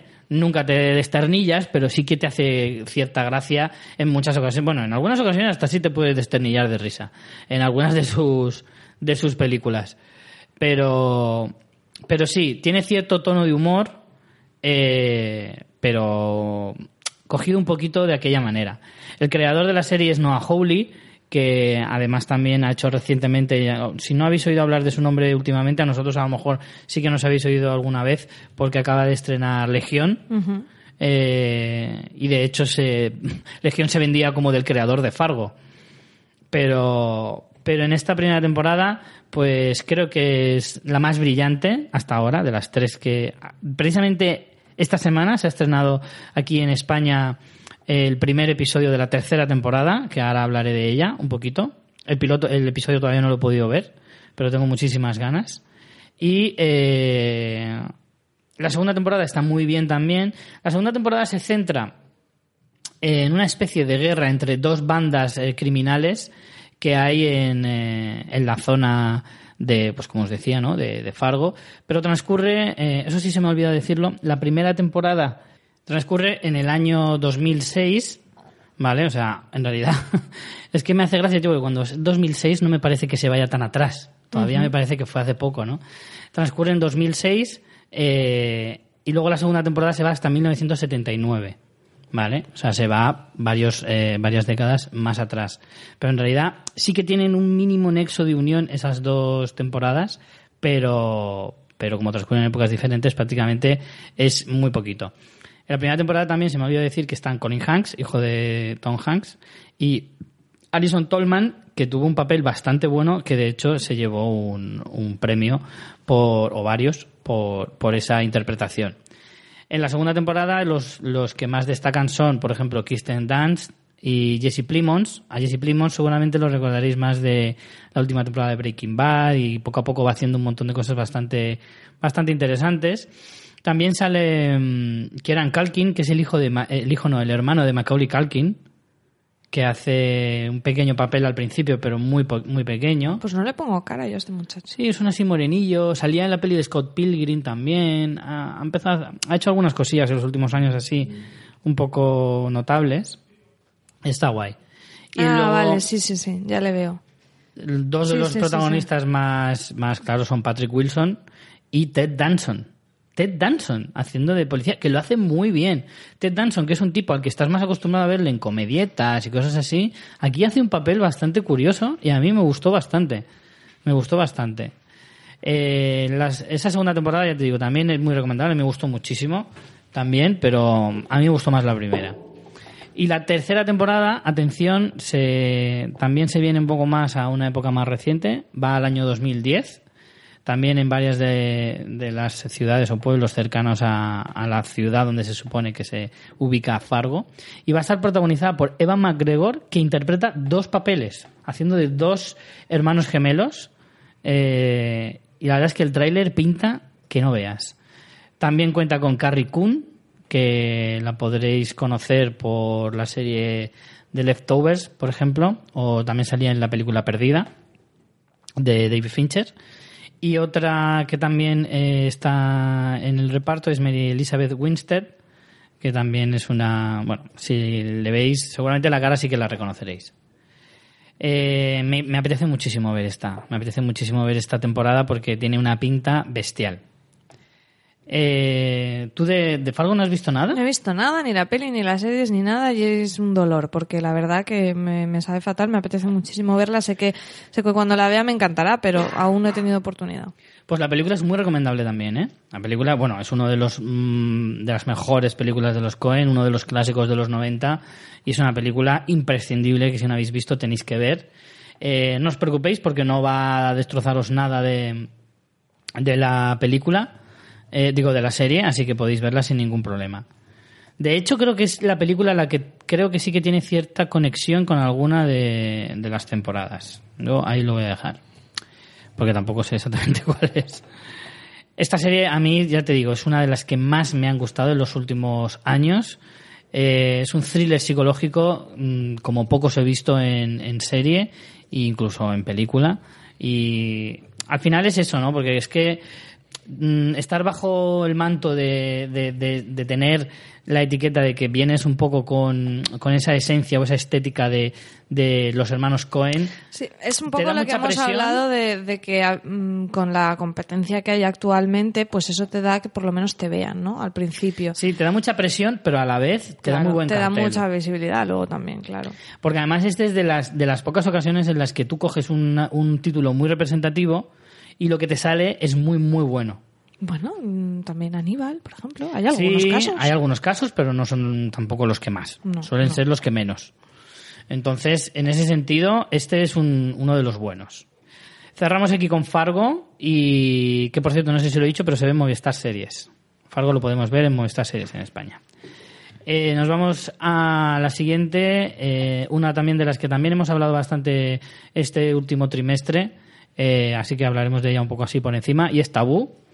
Eh, ¿Tú la has acabado ya, la temporada? No, claro, muchachos, hice el review y todo. Es verdad, es verdad, es verdad.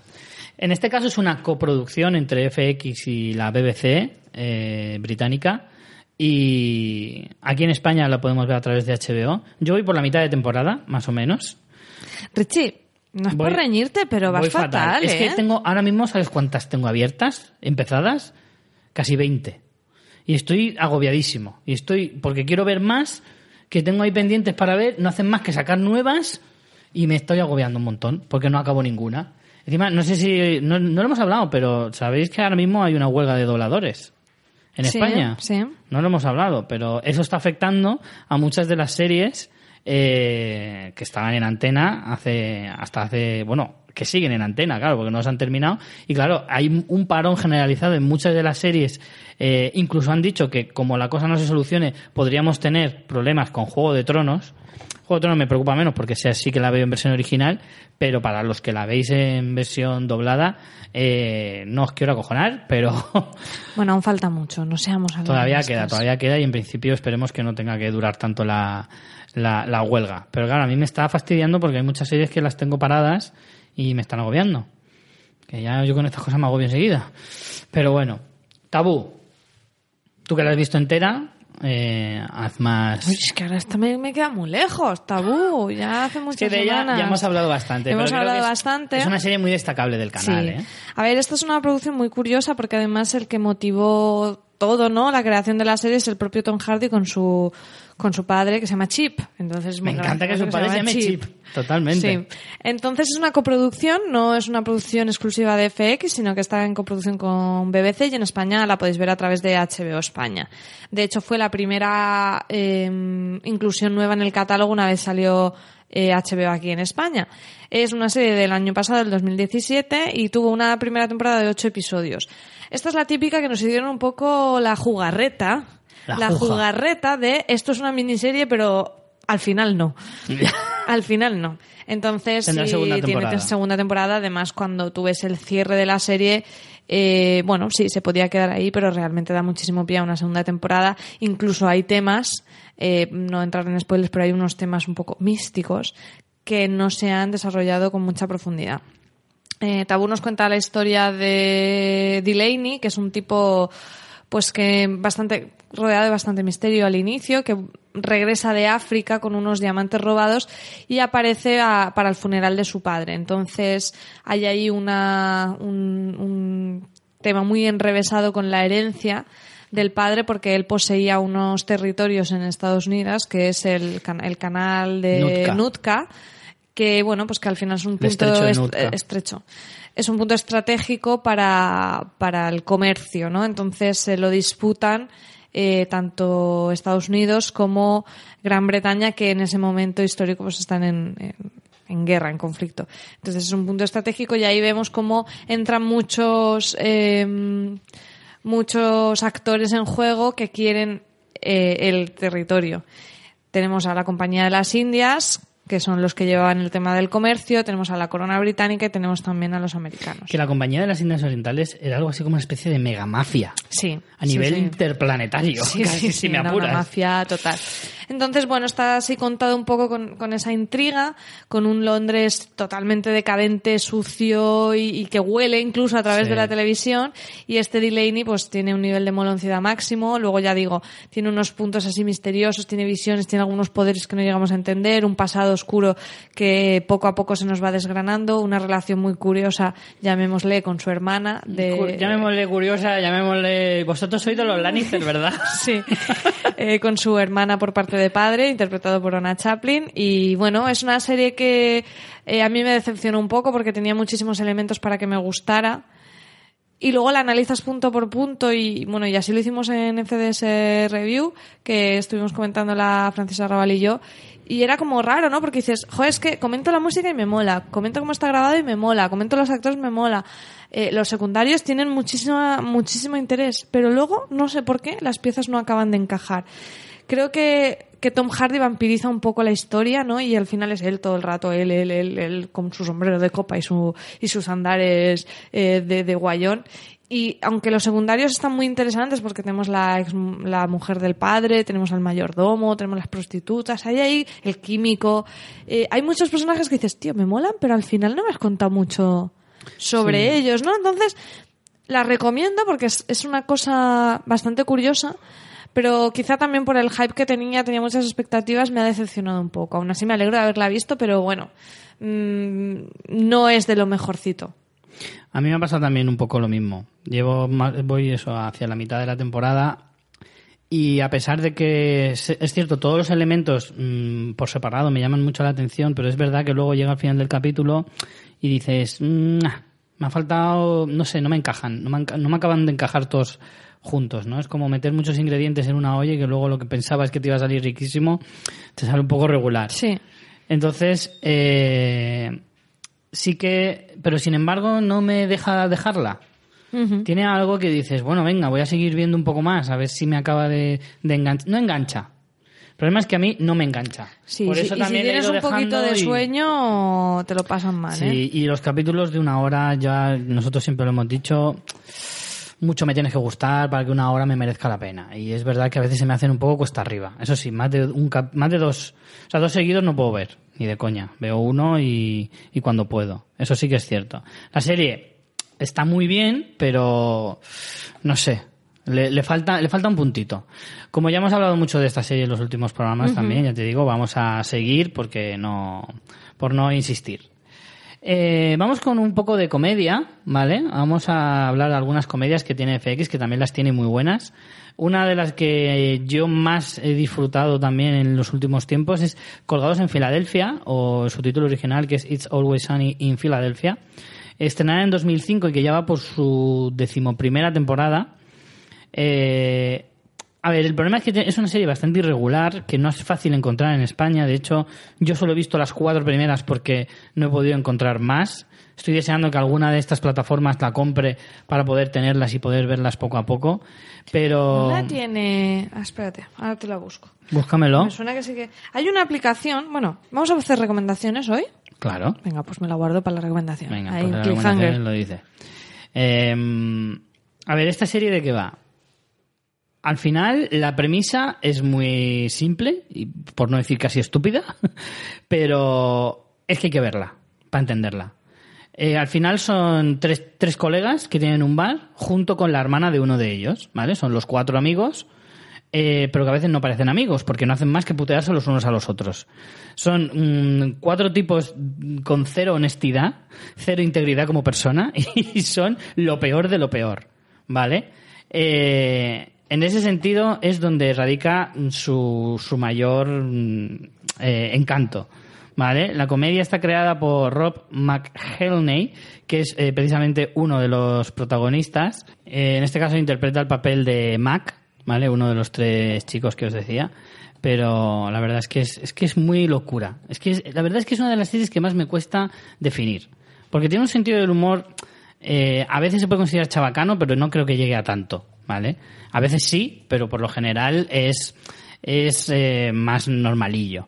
Lo que pasa es que eh, son unos personajes tan carismáticos dentro de, la, de la miseria que, que tienen como persona, son bastante carismáticos. Y aparte que tienen ideas súper locas, ¿vale? De, de ocurrírseles planes absurdos. Eh, su bar, yo no sé cómo se mantiene en pie, porque casi nunca están en él y nadie más trabaja allí. Y además hacia, no sé si fue la tercera temporada o por ahí, entró en, en escena Danny DeVito, como el padre de, de los dos hermanos, el Creo chico que y me la lo has chica. comentado esto. Y el personaje de Danny DeVito es genial, porque es igual de horrible que él, que ellos, pero más mayor. Y aparte el personaje de Danny DeVito ya de por sí es gracioso. Físicamente ya es gracioso. Y entonces, pero, pero aparte que como, como actor de comedia es genial, Danny DeVito. Entonces entra perfectamente en, el, en la dinámica de, de esta serie. Yo la, la verdad es que eh, siempre la he recomendado a todo el mundo que me ha preguntado por ella y demás. Y, es que es como locura en sí misma.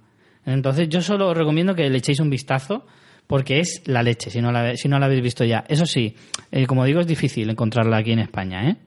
Eh, yo la he tenido que sacar por otros medios y no he encontrado todas las temporadas, solo algunas.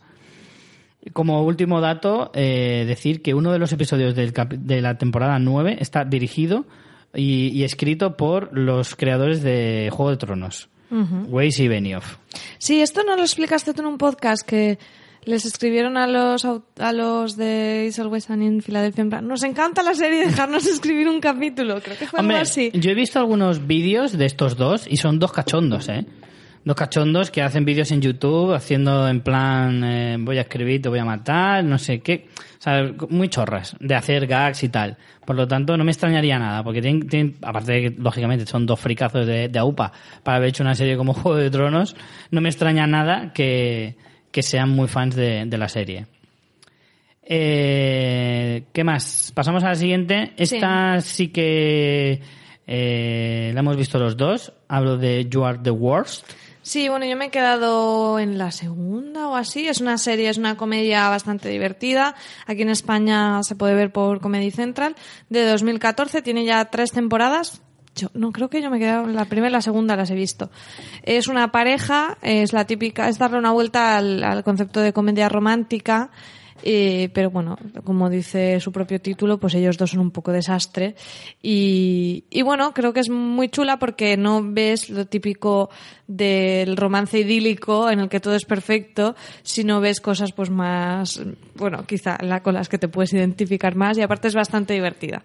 No, no es ñoña, los secundarios también están bastante bien y bueno, es una serie que es, es agradable de ver. La verdad que yo no la he seguido porque no, porque pues, se me ha ido la vida, pero eh, me lo he pasado bastante bien. Y luego además, eh, al avanzar las temporadas, se le da una vueltita de profundidad con un tema de, bueno, pues un problema que tiene ella, que tampoco desvelaré por, por no hacer spoiler, que al final, bueno, pues trasciende un poquito más el, el puro comedia de carcajada y punto. Además, a mí, lo que más me gusta de la serie, yo he visto solo la primera temporada, la, segunda la tengo ahí pendiente para ver porque me apetece mucho además como es una serie así cortita, se ve muy fácil porque tiene 12 episodios nada más de 20 minutos, o sea que te la ves en, en- en una semana prácticamente te la puedes terminar.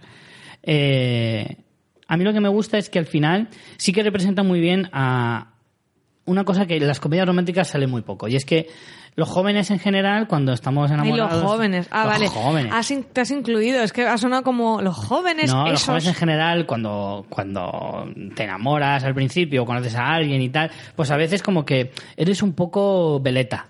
Y que a veces un día te levantas tonto y unos días te levantas que estás muy enamorado y el día siguiente a lo mejor ya no, y no sé qué, y, y eres un poco locura, ¿no? Y, y que a veces no hay quien te entienda y a veces no te entienden ni tú solo, ¿no? Pues yo creo que esa serie capta muy bien eso también. Desde su tono de comedia, ¿vale? Y, y además los secundarios están bastante bien también, eh, a- amenizan muy bien todas las historias centrales de ellos dos. Pero es eso, ¿no? Creo que capta muy bien esa, esa, ese momento en el que eres como muy eh, impreciso emocionalmente y, y al final es como que tú te vuelves eh, lo peor. Es lo típico que te dicen, eres lo peor porque, joder, no hay quien te entienda. Pero eso vale para los dos, porque unas veces es él, otras veces es ella. Y eso a mí me gusta mucho. Me gusta mucho porque es eso, es darle un toque humorístico a una relación, ah, dándole una vuelta a la comedia romántica sin caer en el, en el estereotipo o en los clichés típicos, pero, pero a la vez siendo bastante realista de cómo es la, la realidad de cuando tienes una relación de ese tipo. A mí la verdad es que la disfruté mucho, tengo muchas ganas de ver la, la segunda eh, temporada y la tercera que se estrena, si no está estrenada ya, estará a punto. Eh, voy con otra comedia eh, de animación, ya estamos casi terminando. Eh, en este caso también me habréis oído hablar de ella alguna vez, pero es que soy absoluto fan. Y no es otra que Archer, esta serie de animación eh, que va por su octava temporada y que a mí me parece de lo mejorcito que se ha hecho en animación para adultos en los últimos años junto con alguna más, como Ricky Morty que decía antes, o Bojack Horseman, eh, cada uno dentro de su propio estilo y género. Archer se centra en una agencia de, de espionaje privada eh, que trabaja para, para, bueno, para el gobierno o para quien les contrate y son una panda de gente también muy chabacana, muy loca. Me estoy dando cuenta que me gusta mucho el humor chabacano, sí, ¿eh? no te lo quería decir yo, pero bueno, bien. Bueno, no, no me extraña, la verdad.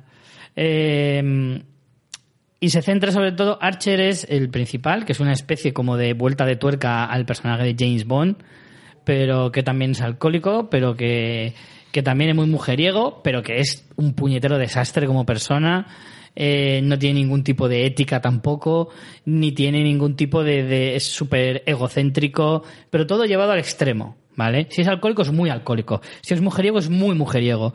Si es, o sea, todo el extremo eh, y exagerado.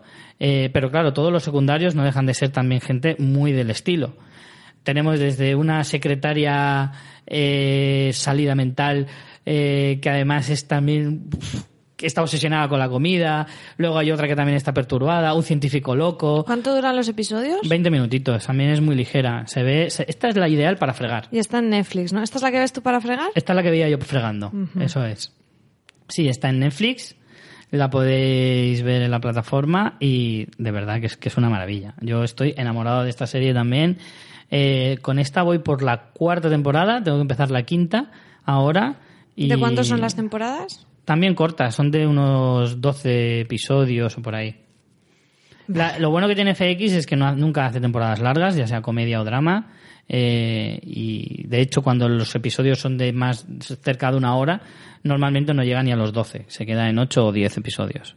Así que en ese sentido lo, lo agradecemos, FX. Otro motivo para amarte más. Eh, por último, otra serie de la que también hemos hablado mucho últimamente, pero por también destacarla, eh, Legión, que se ha estrenado también hace poquito, eh, creada por Noah Hawley, como sí, decía ya antes. finalizado también, porque como dices, son temporadas cortas. Ocho episodios nada ocho, más. ocho episodios. Yo me quedé por el tercero. La quiero recuperar, pero mira, es que no, no me da tiempo. Pues yo en esta creo que me he rendido, me quedé en el segundo. Eh, bueno, es eh, como decíamos de Noah Hawley, el personaje de Legión es un personaje del universo de los X-Men, pero no te hace falta saber nada de X-Men ni de Lobezno ni de Nada, nada de esto para seguirla. Eh, bueno, se juega mucho con el- la percepción del personaje porque es como, se supone que es como el mutante más poderoso del universo mundial y mm, el piloto es como muy loco, no llegas a saberlo porque juega muchísimo con, con diferentes planos de realidad, ¿no? No sabría explicarlo, ¿no? Con lo que es su percepción, con lo que es la realidad, no sabes exactamente qué Claro. es qué. Con lo que quieren que muy crea. loco visualmente, muy mm, impactante visualmente. Yo sí que recomendaría a todo el mundo que viera el piloto, porque es, es una puta locura y si te gusta, pues sigues y si dices "Mm, mm, esto no es para mí, thank you, eh, pues ya no, no pasa nada, ¿sabes? Te bajas. Pero el piloto creo que es algo que es por lo menos curioso de ver. A mí sí me ha interesado, pero no todavía no sé exactamente lo que me quieren contar con tres episodios. Sí que es verdad que se entiende un poquito más que el piloto, el segundo y el tercero. eh, y no puedo decir más porque al tener la mitad, eh, sí que hay gente que me ha comentado por Twitter y tal que, que no me confíe, que de sencillo nada, que luego sigue todo. Claro, eh, eso es lo que a mí más me echa para atrás para continuarla. Y es que si va a seguir por ese camino, a mí me, me supone todo un esfuerzo y no me apetece nada. No me apetece nada teniendo en cuenta todo lo que hay para ver. Eh, al final tenéis que recordar que aquí todo esto va unido. Recordar que dentro de toda esa ese culebrón que hay con los derechos de los eh, superhéroes que hay, Fox sigue manteniendo sus derechos sobre todos los personajes del universo de X-Men. Entonces, claro, como Fox mm, es FX es miembro de Fox, pues tiene que aprovechar ese tirón y por eso ha sacado esta serie. Pero al final es eso, no tiene nada que ver con su universo, es una incursión que hace la Fox en el mundo de los superhéroes, que creo que no es la única, porque Agents of S.H.I.E.L.D. también es de Fox. Por lo tanto, eh, es aprovechar un poquito el, el tirón. Y bueno, no, creo que Agents of S.H.I.E.L.D. no es, de, no es de Fox, creo que es de ABC. Pero lo que pasa es que aquí en España se emite en Fox, por eso me he confundido. Creo que es de ABC, que ABC sí tiene los derechos de Marvel, porque pertenece a Disney. Y, pero bueno, no lío más. Y ya está. Hasta aquí vamos a, hablar de las series de FX. Esperamos que os hayan entrado ganas de ver al menos alguna. Y Hay verdaderas joyitas y yo, vamos, por lo menos Feud os diría que no la perdáis y American Crime tampoco. Desde luego. Eh, solamente nombrar algunas de las otras series del canal, que algunas hemos visto, otras no, por ejemplo, pero que son bastante eh, significativas. Nip Tuck era esa otra serie que, que decía de Ryan Murphy, que cuando no era conocido como, como lo es ahora, y que cuando descubres que es suya sí que te encaja que sea de, de- del creador de, de American Horror y demás. Luego está Dirt, aquella protagonizada por eh, Courtney Cox. Esa yo la vi. Las dos, tenía dos temporadas y yo la vi. No era nada del otro mundo, pero tenía su cosa. Eh, la serie, por ejemplo, de Louis C.K., que también va sobre su- la propia vida del, del, del cómico, que eso está muy de moda también en Estados Unidos ahora, aunque él lleva haciéndolo ya varios años. Aquella serie de Wilfred, protagonizada por Elijah Wood, Ah, sí. que era un remake de una serie australiana.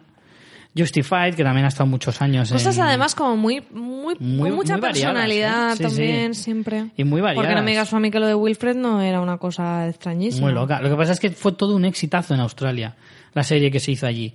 Y entonces intentó hacer aquí, eh, bueno, aquí no, en Estados Unidos y por extensión aquí en, Espa- en España o Europa, pero no, creo que no funcionó igual, porque creo que no pasó de la segunda temporada. Justified es esa serie así un poco con tintes de western, aunque sea moderna, que también lleva también muchos años. The Americans, otra de las series enseña de... Sí, que de la, la- gente de la está- cadena. estaría como esperándola, no la hemos comentado porque ninguno de los dos la vemos, sabemos que es un pecado mortal, eh, lo su- subsanaremos este error eh, en, la, en la mayor brevedad posible, gracias. Disculpen las molestias. sí. También The Strain, aquella producción de Guillermo del Toro, a pesar de que no es una gran serie, yo creo, pero bueno, eh, venía con la, con la etiqueta de producción de Guillermo del Toro. Eh, también Hijos de la Anarquía, una de las series también que más repercusión ha tenido en la, en la última década probablemente. Atlanta, otra de las series que más han triunfado en el último año en cuanto a premios y demás. Sí, es la gran comedia revelación del año pasado. Yo vi la mitad de la temporada y meh, tampoco me dijo mucho, sinceramente. No Yo sé. vi el piloto Tú- y a ti no te gustó nada. Tú ves esa categoría de esas comedias que no hacen gracia. comedias tristes de gente que en su infancia no, nunca se rió con nada y entonces dije, puf, no te compro nada. Yo, lo Yo siento, pero no. sí que la quería terminar por tener la imagen completa, pero sí que he de decir que no soy tan hater como tú, pero me fue un poco indiferente. O sea, ni, ni me encanta. Es que si la hubiera visto sin más, bueno, pero claro, con todos los premios que venía y tal, pues esperaba más. No le acabé de pillar yo el tono, no sé. En cambio, por ejemplo, a Ángel, nuestro amigo y colaborador, le flipó. Bueno, contra Mm. gustos no está nada escrito. Ángel siempre ha sido un poco... Un poco de sí, Muy hipster, hipster, de, hipster. de, de comedia sin reírse, ¿no? Pero no, me, me extraña porque Ángel se reía mucho de joven. Yo le conozco de hace muchos años y yo lo recuerdo risueño y reírse de cosas. En plan, algo le ha pasado, ¿no? Sí, en plan, te has caído de la silla. Y ahora se, se ríe con gente que se mira mucho fijamente y dice cosas que no tienen gracia. A lo mejor se ríe también con lo de las caídas y También, las tropiezas, a lo mejor ¿no? tiene un sentido del humor muy amplio. puede ser, Exacto, puede ser, exacto. puede ser.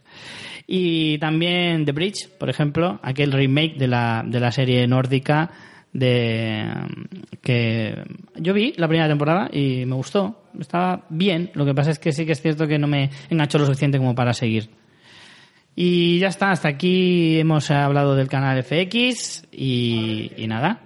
Antes de despedirnos, eh, las recomendaciones de las que estábamos hablando, María, tú estás como loca por decir la tuya, que sí. Sí, es que cuando te he dicho lo de déjame que yo ahora te comprobaré dónde se emite, si se emite It's Always Sunny en Filadelfia, pues es una aplicación súper útil que además ha mejorado bastante últimamente y es eh, el Just, Just Watch.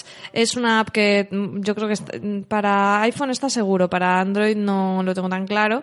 Y bueno, te, te permite buscar cualquier serie o película y te dicen qué plataforma está. Pero es que están todas. ¿Pero aquí en España también? Sí, sí, lo puedes segmentar por países, puedes poner España y Oh, te salen todas, eso, te ¿eh? sale Filming, te sale Wacky, te sale Guide Dog, te salen todas. Y incluso te sale eh, Apple para poder, sino, no, o sea, no, no solo plataformas de suscripción, sino, por ejemplo, si está en, en iTunes para pagar la peli o en otras, o, o en otras plataformas que son por... eh, pago por contenido, no pago Sí. por suscripción.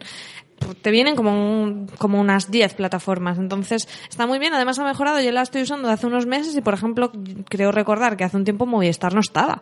Y era como, jolín, es un gran error que no esté Claro. Movistar. Y ahora no solo está Movistar, sino que incluso, ya te digo, está Filmin, está Guide Dog y tienes todo. Es súper útil. Wacky TV también. Sí, sí, Wacky, todo, todo, todo. Y es muy, muy cómodo porque cuando no sabes exactamente en qué, en qué sitio puedes encontrar de forma legal un contenido, lo, lo buscas ahí en un plique y ya está. Incluso puedes ponerte notificaciones. Lo que pasa que eh, yo no me lo he configurado, pero para que te notifiquen el contenido nuevo que trae cada plataforma. Y te lo puedes segmentar por las plataformas. Por ejemplo, tú solo te activas lo que mm, cuando suba contenido en Netflix que me notifique. O las plataformas que tú tengas o las que más sigas. Está muy bien. Aparte, no te dice eh, la serie ya está, sino que visualmente es muy chula. Te pone el tráiler, te pone las portadas de cada temporada, rollo un IMDB, ¿sabes? Con sus, au- con sus eh, autores y creadores de la serie o la película. Em, vamos, es una, es obligada eh, Just Watch para los seguidores de, de cine y series. Descargando ya. Ahora mismo. Pues yo voy a recomendar el podcast del que os hablaba antes. Se llama Historia Negra. Es un podcast de la COPE, ¿vale? Eh, pertenece a un programa que se hace por la noche eh, presentado por Adolfo Arjona. Se llama La Noche de Adolfo Arjona, el programa.